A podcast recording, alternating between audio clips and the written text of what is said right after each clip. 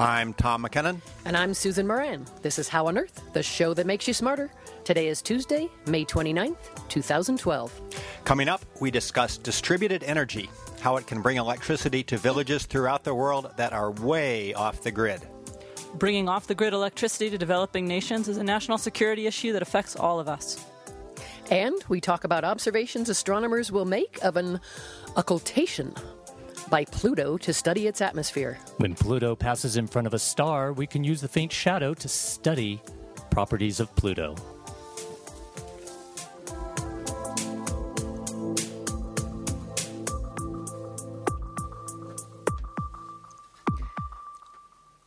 Before we look at some of the recent news in science, I want to welcome Tom McKinnon back to the show. He's been living in Shenzhen, China for 3 months to take part in a business incubator program and build out his electric motorcycle manufacturing startup. Next week, we'll have a whole feature on electric vehicles, but for now, at least tell us what's your takeaway from China. Well, I can't distill all of China into a soundbite, but one aspect of the place that's impossible to escape is its magnitude and speed. The cities are huge, and they're growing as fast as the cranes can lift the steel girders. The factories are everywhere, and they're able to make just about anything faster and cheaper than anywhere else on the planet. And I'm happy to be home. So much for China's economy slowing down on us. So, in fact, our headline begins with electric vehicles, right, Tom? That's right. Indeed, last Thursday, the U.S. Senate approved the installation of electric vehicle charging stations in the U.S. Capitol building. The bill was supported by Senators Carl Levin of Michigan and Charles Schumer of New York. It stipulates that the stations will be paid for by the people who use them, so the taxpayers will not foot the bill. And on a more somber note, shares of the Chinese electric vehicle maker BYD plunged 6% yesterday when one of their cars was involved in a fatal accident. It just shows the precariousness of the electric vehicle business. What happened was a BYD electric taxi cab in Shenzhen, China, was struck by a drunken driver speeding over 100 miles an hour, killing the taxi driver and his two passengers. The outcome of the accident had nothing to do with the fact that the taxi was powered by electricity, but the stock market showed just how skittish they are about this new technology. Many people don't let evidence get in the way of their beliefs and cultural values. That's clearly the case with climate change. A new study shows that Americans are divided about climate change not because they don't understand the science behind it, but because the science, or the scientific consensus, doesn't fit their cultural beliefs. According to the study, most people credit or dismiss scientific information on disputed issues based on whether the information strengthens or weakens their ties to others who share their values. It may come as a surprise that individuals with higher science comprehension are actually even better at fitting the evidence into their group commitments. In fact, the researchers show that science and math whizzes are more apt to think their way to conclusions that are better for them as individuals, but are not necessarily better for society. Dan Kahan is a professor of law and psychology at Yale University and a member of the research team. He said the study suggests the need for science communication strategies that reflect a more sophisticated understanding of cultural values. Namely, information about climate change must do more than communicate the scientific evidence. It must also create an environment in which no one feels as though they're betraying their cultural group if they accept any piece of evidence that may seem to run counter to the group. That study was published on Sunday online in the journal Nature Climate Change. Intercepting carbon dioxide at a coal plant's smokestack to keep the greenhouse gas from heading into the atmosphere makes a lot of sense, at least on paper. But there are big technical and economic challenges. The conventional technology scrubs the flue gas using an ammonia-based class of liquids called amines. It works, but the process saps about a third of the energy produced by the power plant. A group of scientists led by Berend Smit of UC Berkeley is investigating a new approach that can cut this energy penalty by at least 30%. Rather than using liquid amines to mop up the carbon dioxide, the researchers are betting on solid phase materials known as zeolites. Using computer simulation, the researchers analyzed 4 million zeolite structures from a database at Rice University. This Herculean computational task was made possible by an interesting twist. The group used specialized computer hardware known as graphical processing units that were designed for computer gaming. Serendipitously, these computer chips are as blazingly fast at quantum chemical calculations as they are at killing Klingons in computer games. Smit estimates that using the computer chips reduced the time for a chemical simulation from 10 days to 2 seconds. The Berkeley database of zeolite materials is being coupled to a computer model of a full power plant to figure out how well they work at the system level. The study was published May 27th in the journal Nature Materials. Thanks to Jim Pullen for that story.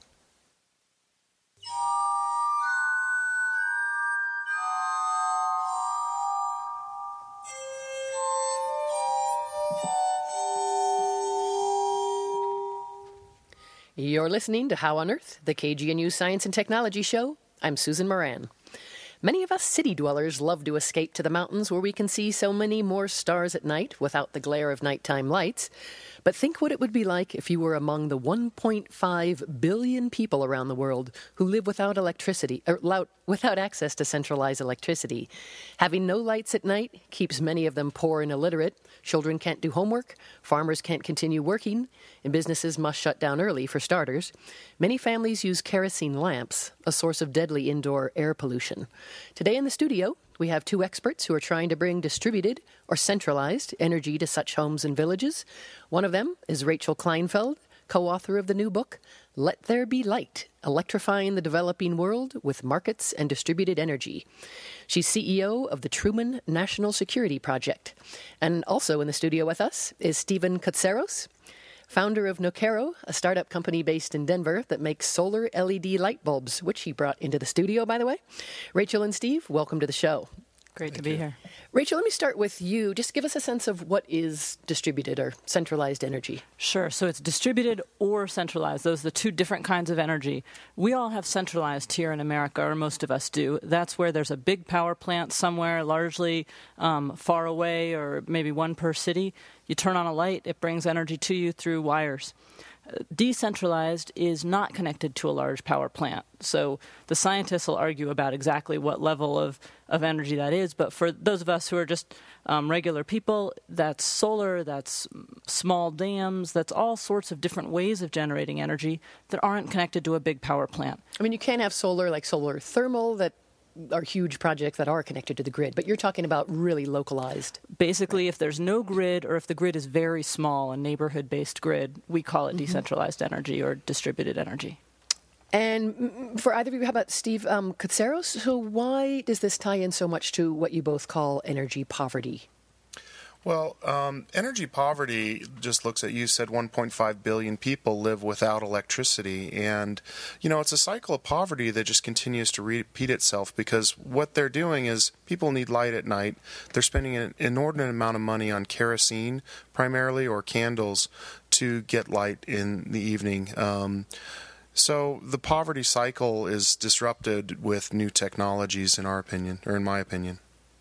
And Rachel, I think you mentioned in the book that, for instance, in Afghanistan, up to 90% of people don't have that access, and something like 80% in sub-Saharan Africa. So this is huge. This is a huge, huge issue that we don't think about much in the developed world. But for instance, we've spent billions of dollars trying to cure malaria around the world. We've even invented a genetically engineered mosquito that can't carry malaria because we care about that problem so much. Malaria kills about 1 million people a year. The after effects of not having clean energy, the coughing, the lung damage, the deaths caused by the energy problem in the developing world, that kills 1.5 million people a year. And yet we give it very little attention. And Steve, why don't you bring us right to the home, actually, of, you know, somewhere where they're actually using the Nokero light bulbs, and how this is or could be changing. These locations are all over the world. It might surprise some of the listeners to know that there's 18,000 homes on the Navajo Nation without electricity. Moving over to India, it's more like 300 million. Nigeria is 70 million. So I'll speak maybe about a personal experience in Kenya, in the Rift Valley, where I've been in a lot of the manyatas, is what a home is called there. And you see a small kerosene tin lamp in the middle of the home. You see a 3-stone fire, which is burning biomass for cooking. And the kerosene lamp is providing the light. Well, by providing a small-scale solar lighting alternative like our Nokero solar light bulb, you're able to rid the environment in that home of the kerosene pollution. Now, other pollution still exists with the fire, but it's a lot cleaner, it's a lot brighter, it's a renewable that just keeps running day after day after day, instead of having to make trips out to go get kerosene and be subject to the fires and other issues with burning something in close proximity to humans. Runs day after day, provided there's solar energy, right? Yeah, and there is. I mean, on a cloudy day, it just doesn't last as long, and that's the reality. It's hard to get a sunburn when it's raining. So. And not much of a problem in sub-Saharan Africa anyway, but to be honest, a huge amount of the world's energy poor are located in the equatorial region where sun is actually the strength of the sun is quite constant and quite strong. And are you seeing much adoption at the local level? I mean, I know, and Rachel, you talked about this in your book, Let There Be Light, that a lot of projects have failed, well-intended as they've been. You know, it's basically white guys or women from here bringing some technology to poor villages and then pulling out, maybe not intentionally, but what seems to have failed and why, and what do you think is working better? Sure, well, I don't really care about the race of who brings it, but I care a lot about whether it stays and is sustainable on the ground in those countries. And one of the issues with charity is that it doesn't scale, any kind of charity. So good people raise some money, they bring lights to the developing world, they then give away those lights or they give away that energy source, and then they leave. Well, maybe that one village does wonderfully. Maybe that one village has energy for its hospital and its schools and all sorts of things. Even if the project works perfectly, it's one village. And then you need to do it all over again, raise the money again. It can't scale. Business and markets can scale, and the poor spend a huge amount of money on this market. In fact, the global market in the developing world alone for energy is bigger than the global soft drink market. It's bigger than the global makeup market. So there's a lot of money to be made. So if you look at that as an opportunity. Yep. Right. Yep. Yeah, and maybe I'll chime in and just say that, we are a for-profit company by design. At the inception of Nokero, I had the opportunity to set up a nonprofit or a for-profit. We set it up as a for-profit for exactly what Rachel's book promotes, and it's a very important book. I highly recommend anybody interested in national security or just the quality of human life pick a copy up. But from my perspective, we now have relationships that are worldwide that can bring these through their existing distribution to people who need them most, and that's critical. And are you guys self-funded, or did you get some sort of angel funding? I know a lot of the models of the so-called social ventures are for-profit, but we're social unique. Impact. Other people in this industry have raised upwards of $15 million. I funded this and did so on $70,000, and it's been self-financing since the second month. It's something that I believe in. And with the little light that you have, is it pretty much maintenance-free? Because it seems also a lot of the problem is maybe there is money to continue with these kind of projects, but they just, locals don't quite know how to keep them up. There's no IT manager in the village. So what about with these? From my perspective, it's important to just have everything be self-contained without wires, and anything that is a component that wears out should be locally replaceable.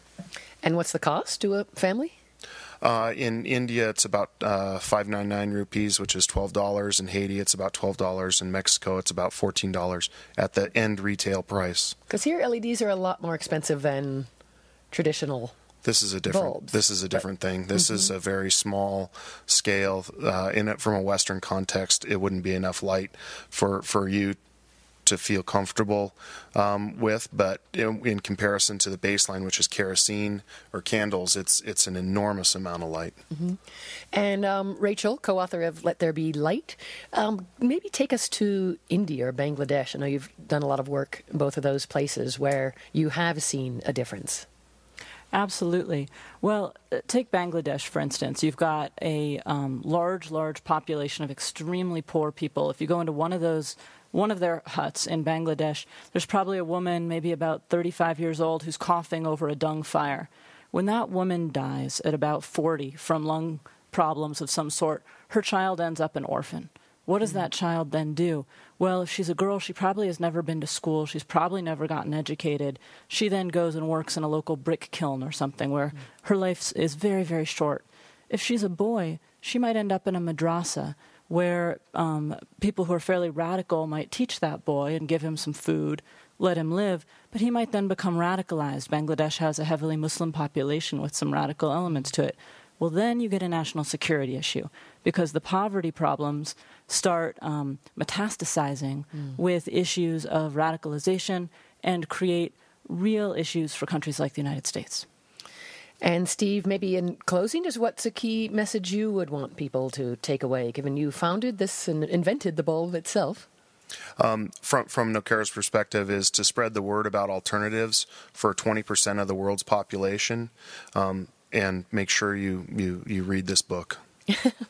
Well, thank you both. That was Rachel Kleinfeld, co-author with Drew Sloan of the new book, Let There Be Light, and Stephen Katsaros, founder of Nokero. For more information about the book, you can go to trumanproject.org/book, and you can find Steve's company at nokero.com. That's Nokero.com. Thanks again. Thank you.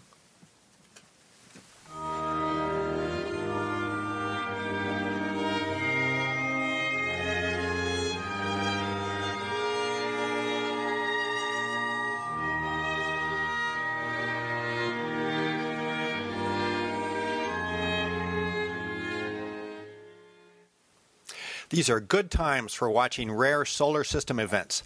Last week, there was a solar eclipse, and next week's doubleheader is a lunar eclipse and a transit of Venus, where Venus can be seen moving across the disk of the sun. However, next week, there is yet another solar system event of one object moving in front of another that you may not have heard about and is not visible without the aid of a telescope. On June 4th, Pluto will pass in front of a relatively bright star. It's called an occultation event, and it will send teams of astronomers scrambling around the world to observe it. One team member is How on Earth's own Joel Parker, who will be deployed to an observatory in New Zealand to observe the occultation. Joel, an astrophysicist, leaves tomorrow, but he's with us today to tell us about the occultation and why scientists are interested in observing it. So, Joel, let's get started by just telling us a bit more about what an occultation is. Well, an occultation is basically when something moves in front of something else. So, in a way, when we have a solar eclipse or a lunar eclipse, that's because the sunlight is being blocked by either the Earth or the Moon. In this case, the occultation is when Pluto is passing in front of a star. Any planet could be passing in front of a bright star. That's an occultation. And so basically that casts a very, very faint shadow going across the Earth. And you have two very tiny objects, one of which you can only see with the telescope. How did scientists know this was going to happen? Well, actually, both the star and Pluto are so faint that you need a telescope to see them. We know the positions of the stars in the sky, many, many of the stars, and also the position of Pluto, so you can kind of predict ahead when Pluto might pass in front of a star. So you look for a star that is relatively bright, so you get a lot of good signal. And when you find one good case of this, you may want to try to observe it. Okay, so what are you going to do down there in New Zealand? How are you going to make these measurements? Well, I'm basically a hired gun. I'm not a Pluto atmospheric scientist by trade, but I've done a lot of observing. So I'm going to be helping out the team that does these type of deployment portable occultations. I'll be going down with a case that has a camera with a GPS timer and a special laptop with software. We're going to go down to an observatory in New Zealand on Mount John. That's about 3 hours out of Christchurch. Put our camera on the back of one of their telescopes and try to do a observation of this with very fast timing, almost like doing a video of the occultation, so we can measure it as it happens. And why do you have to go all the way to New Zealand to make this measurement? Well, the shadow of Pluto is going to go wherever it happens to go. And in this case, the prediction for the shadow is going to be roughly in the New Zealand to Australia area. So that's we're going. It's like going where the money is. You go where the shadow is. And so you have a scientist in Australia as well, distributed about? Yeah, we have several teams from our institute, and also people volunteering, amateur astronomers who may live in the area, and teams from other institutions who all go along the predicted path of the shadow to see if they can make the measurements. Okay, and so what is it you hope to learn from this? Well, when Pluto passes in front of a star, you can think of the star as kind of a light source, a little beacon behind Pluto.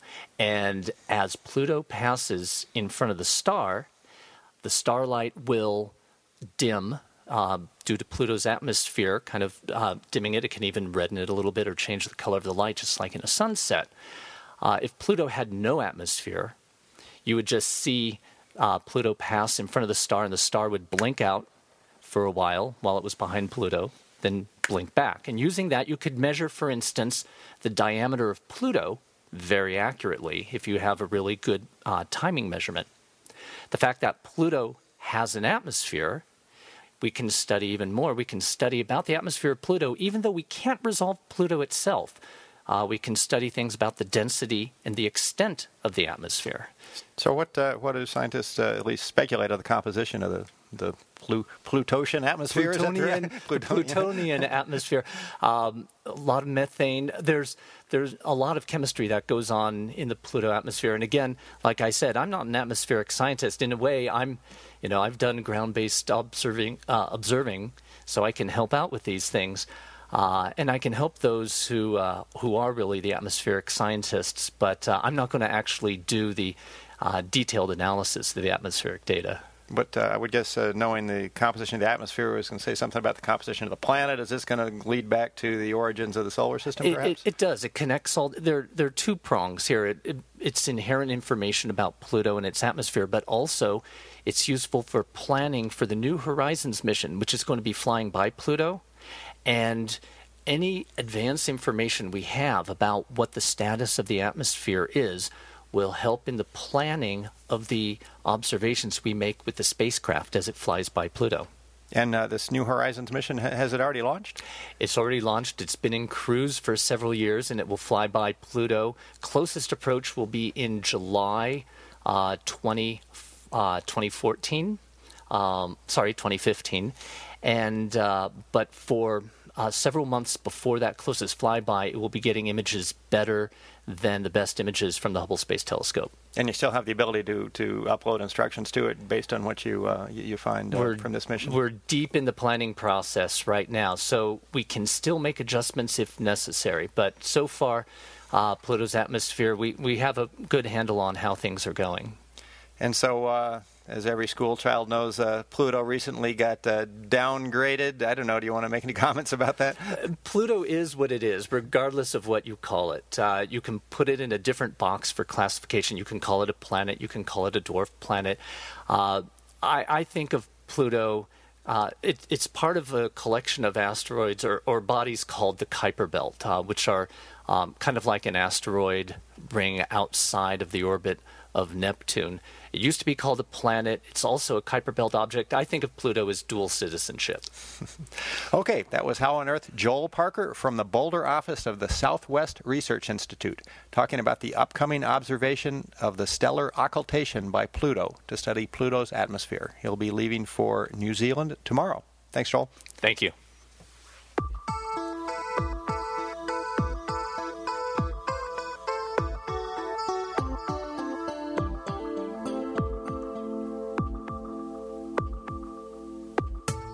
That's all for this edition of How on Earth, the show that makes you smarter. This week's show was produced by Susan Moran and was engineered by Jim Pullen. Joel Parker is our executive producer. The theme music was written and produced by Josh Cutler. Additional music from Glass Harmonica. Can't listen to How on Earth at our regular time? No worries. Go to howonearthradio.org and subscribe to our podcast using the iTunes button. Questions or comments? Call the KGNU comment line at 303-447-9911. For How on Earth, the KGNU Science Show, I'm Tom McKinnon. And I'm Susan Moran.